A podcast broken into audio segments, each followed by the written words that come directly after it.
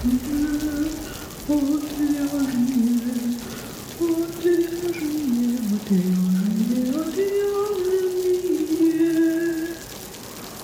шоу «Отвяжные».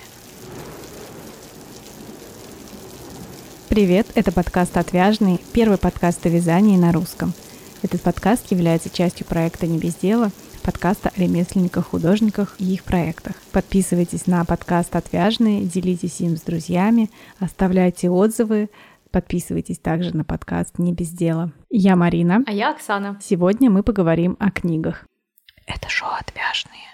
О книгах, по которым можно научиться вязать, книгах, в которых мы нашли что-то интересное, и книгах, в которых мы не нашли абсолютно ничего. Лично я книги по вязанию не очень люблю, мне кажется, там много всего лишнего для меня, поэтому в основном будет рассказывать Оксана. Оксана сделала целую подборку книг, разделила их на несколько категорий, и первая категория — это энциклопедии.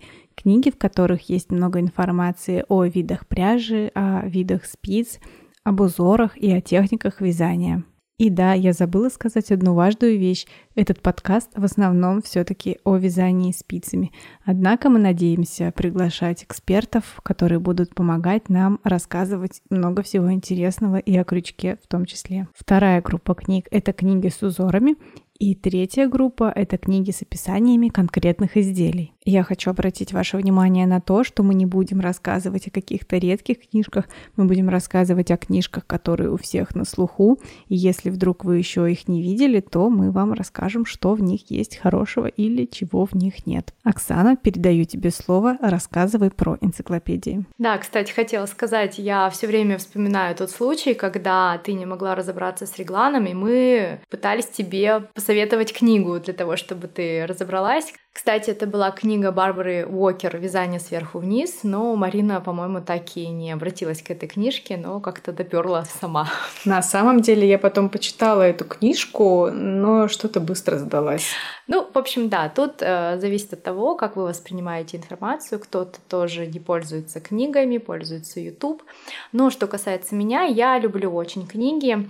И если говорить про первую группу книг, к которой мы отнесли энциклопедии, у меня две книги, которые я очень часто использую и к которым часто обращаюсь. Первая книга — это переведенная Вок Нитинг на русский язык. Именно ей я пользуюсь чаще, чем остальными. Мне очень нравится оформление этой книги, удобство этой книги. И ее не обязательно читать с самого начала и до конца. Вы можете залезть в оглавление, найти тот раздел, который вам нравится. Если вы, например, хотите как-то определенным образом оформить горловину или вывязать петли для пуговиц, вы просто находите находите этот раздел, читаете, подбираете тот метод, который вам больше всего нравится. Самое классное, что там несколько этих методов, и вы выбираете именно тот, который вам больше всего нравится. На самом деле это лишь пример. Э, техник там достаточно много, всяких разных, э, и вязание носков, перчаток, варежек, все что угодно. Я действительно очень часто обращаюсь к этой книге и рекомендую вам обратиться к ней и посмотреть ее содержание. Я сейчас у Оксаны полистала эту книжку и хочу сказать, что она мне понравилась. Мне даже захотелось ее тоже приобрести, может быть, потому что, несмотря на то, что я в основном вяжу на машинке, я делаю много швов вручную, и там прилично так швов всяких разных. Ну, конечно, в основном они все мне наверняка знакомы, но все равно стало интересно. Что меня еще поразило в этой книге, у нее приличная верстка для переведенного на русский язык издания. Потому что до этого я встречала какую-то книгу, не помню, короче, как она называется, но это тоже была какая-то переведенная на русский книга, и там была отвратительная верстка, какие-то расплывающиеся буквы, опечатки и стыд и срам. Когда я открыла Vogue Knitting, она действительно выглядела приятно. Красивенько сделаны под каждый раздел образцы. Ну, то есть, смотрите, там как бы картинки на каждый раздел свои. И в каждом разделе цвет полотна на образцах соответствует цвету раздела. В общем, красный раздел, красные образцы, синий раздел, синие образцы. Ну, это так миленько. Да, кстати, я еще хотела бы сказать, что там не так много текста, очень много красивых картинок, где, в принципе, понятно, как и что вязать, и очень кратенькое описание, но все по делу, очень хорошо структурировано. И действительно, если вы не любите прям очень много долго читать и объяснения именно таким текстом, то эта книга вам очень подойдет.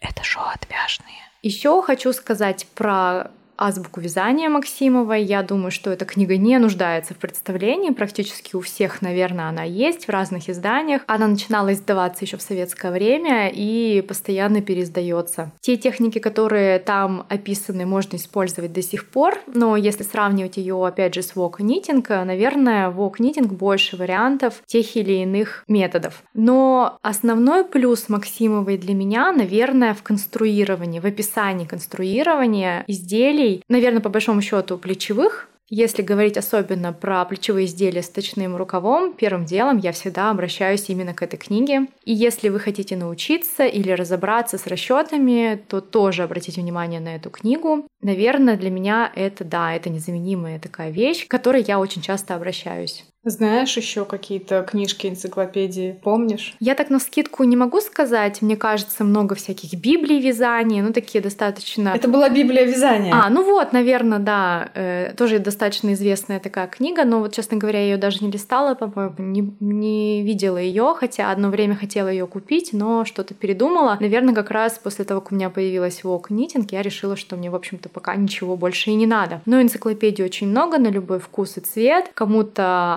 одна подача материала более удобная, кому-то другая. Все-таки, конечно, проще, наверное, прийти, например, в офлайн магазин полистать книгу, посмотреть или у кого-то из ваших знакомых, а потом уже заказывать. Книги действительно разные, по-разному преподнесенный материал, и подходить будет, наверное, каждому свое. Давай дальше про узоры.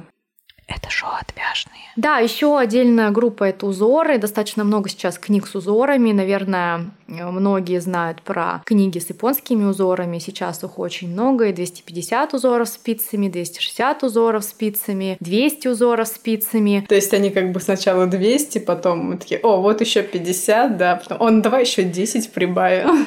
Если говорить про 250 и 260 узоров спицами, у меня есть обе, и, по-моему, там совсем не повторяются узоры, то есть вряд ли по такой методике они действовали. Причем обе книжки под редакцией Хитоми Шида, то есть это один человек делал эти книги, но действительно набор узоров совсем разный. То есть они могли бы сделать книжку 510 узоров спицами? Да, но она, наверное, была бы очень толстая. Наверное, основной особенностью этих книг является то, что в основном они все таки на японском языке, хотя 260 узоров сейчас уже переведена на русский. Как я говорила, у меня есть обе книги, как раз одна на японском языке, другая на русском. И, честно говоря, особенной разницы я не вижу, потому что в любом случае в основном вы пользуетесь схемой, а как таковые описания петель там не нужны. И даже если какая-то петля вам непонятна, то есть рисунок, по которой вы можете научиться, как вязать ту или иную петельку. А что там за узоры? Вообще, конечно, эти узоры достаточно сложные. Они такие витиеватые, очень много ажура,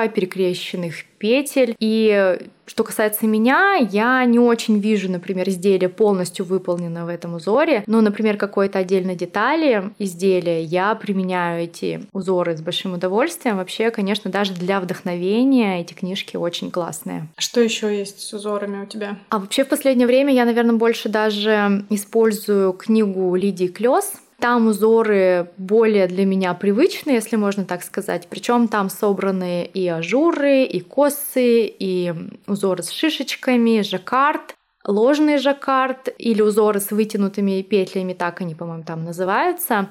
И вот если мне нужно узор здесь и сейчас быстренько найти, связать образец, то, наверное, это для меня более популярная, можно так сказать, книга. И, наверное, чаще все таки я ее использую. Я знаю, что есть Нора Гоуэн, энциклопедия узоров, жгуты, косы, араны, от которой все писаются кипятком. Ты видела эту книжку? Да, одно время она была просто во всех инстаграмах страны, и, наверное, под действием этой моды я купила себе эту книжку. Она у меня, кстати, есть. По-моему, я тебе ее не показывала сегодня, но тем не менее. А, книга, кстати, классная, мне она очень понравилась, что там от самых простых жгутов до достаточно сложных аранов. И, кстати, по-моему, представлен даже несколько изделий, схем изделий с этими узорами.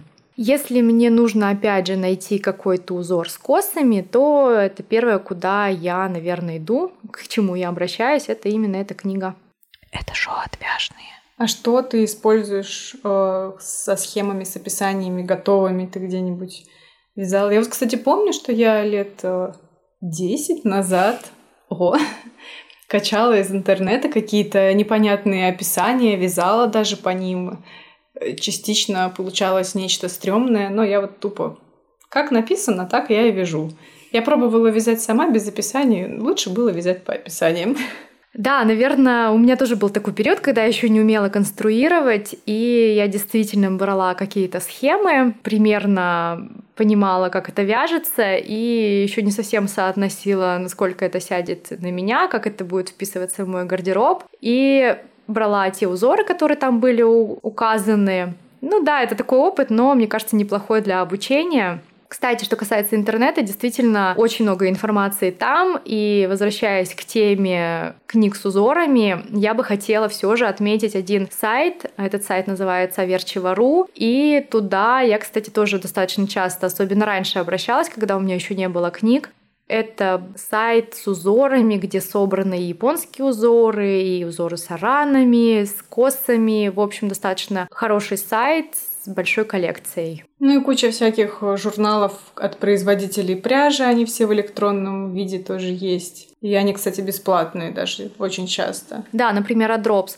Ну, это, кстати, как раз тема вот с этими журналами про книги, о которой мы, о которой ты обозначила в начале. Я выделила бы ее в отдельную тему, то есть это книга со схемами. И, ну, журналы это не совсем, конечно, книги, но тем не менее. Вообще сейчас журналы выпускаются достаточно часто, причем выпускаются и производителями пряжи. Я думаю, что для производителей такие журналы очень даже выгодно выпускать, потому что к описанию они сразу прикладывают рекомендацию своей пряжи, то есть если это журнал Лана Гросса, то, конечно же, там будет рекомендация именно их пряжи. Ну, также и на Вита, Лана Гаты, если я не ошибаюсь, выпускают такие журналы. В общем, даже вы можете брать эти журналы, опять же, как вдохновение, использовать какую-то подобную пряжу и понимать, подойдет она вам или нет, связав образец и посмотреть, попадаете ли вы в плотность. Еще есть же куча описаний вязания от э, вязальных дизайнеров, от дизайнеров трикотажа, даже у меня они есть.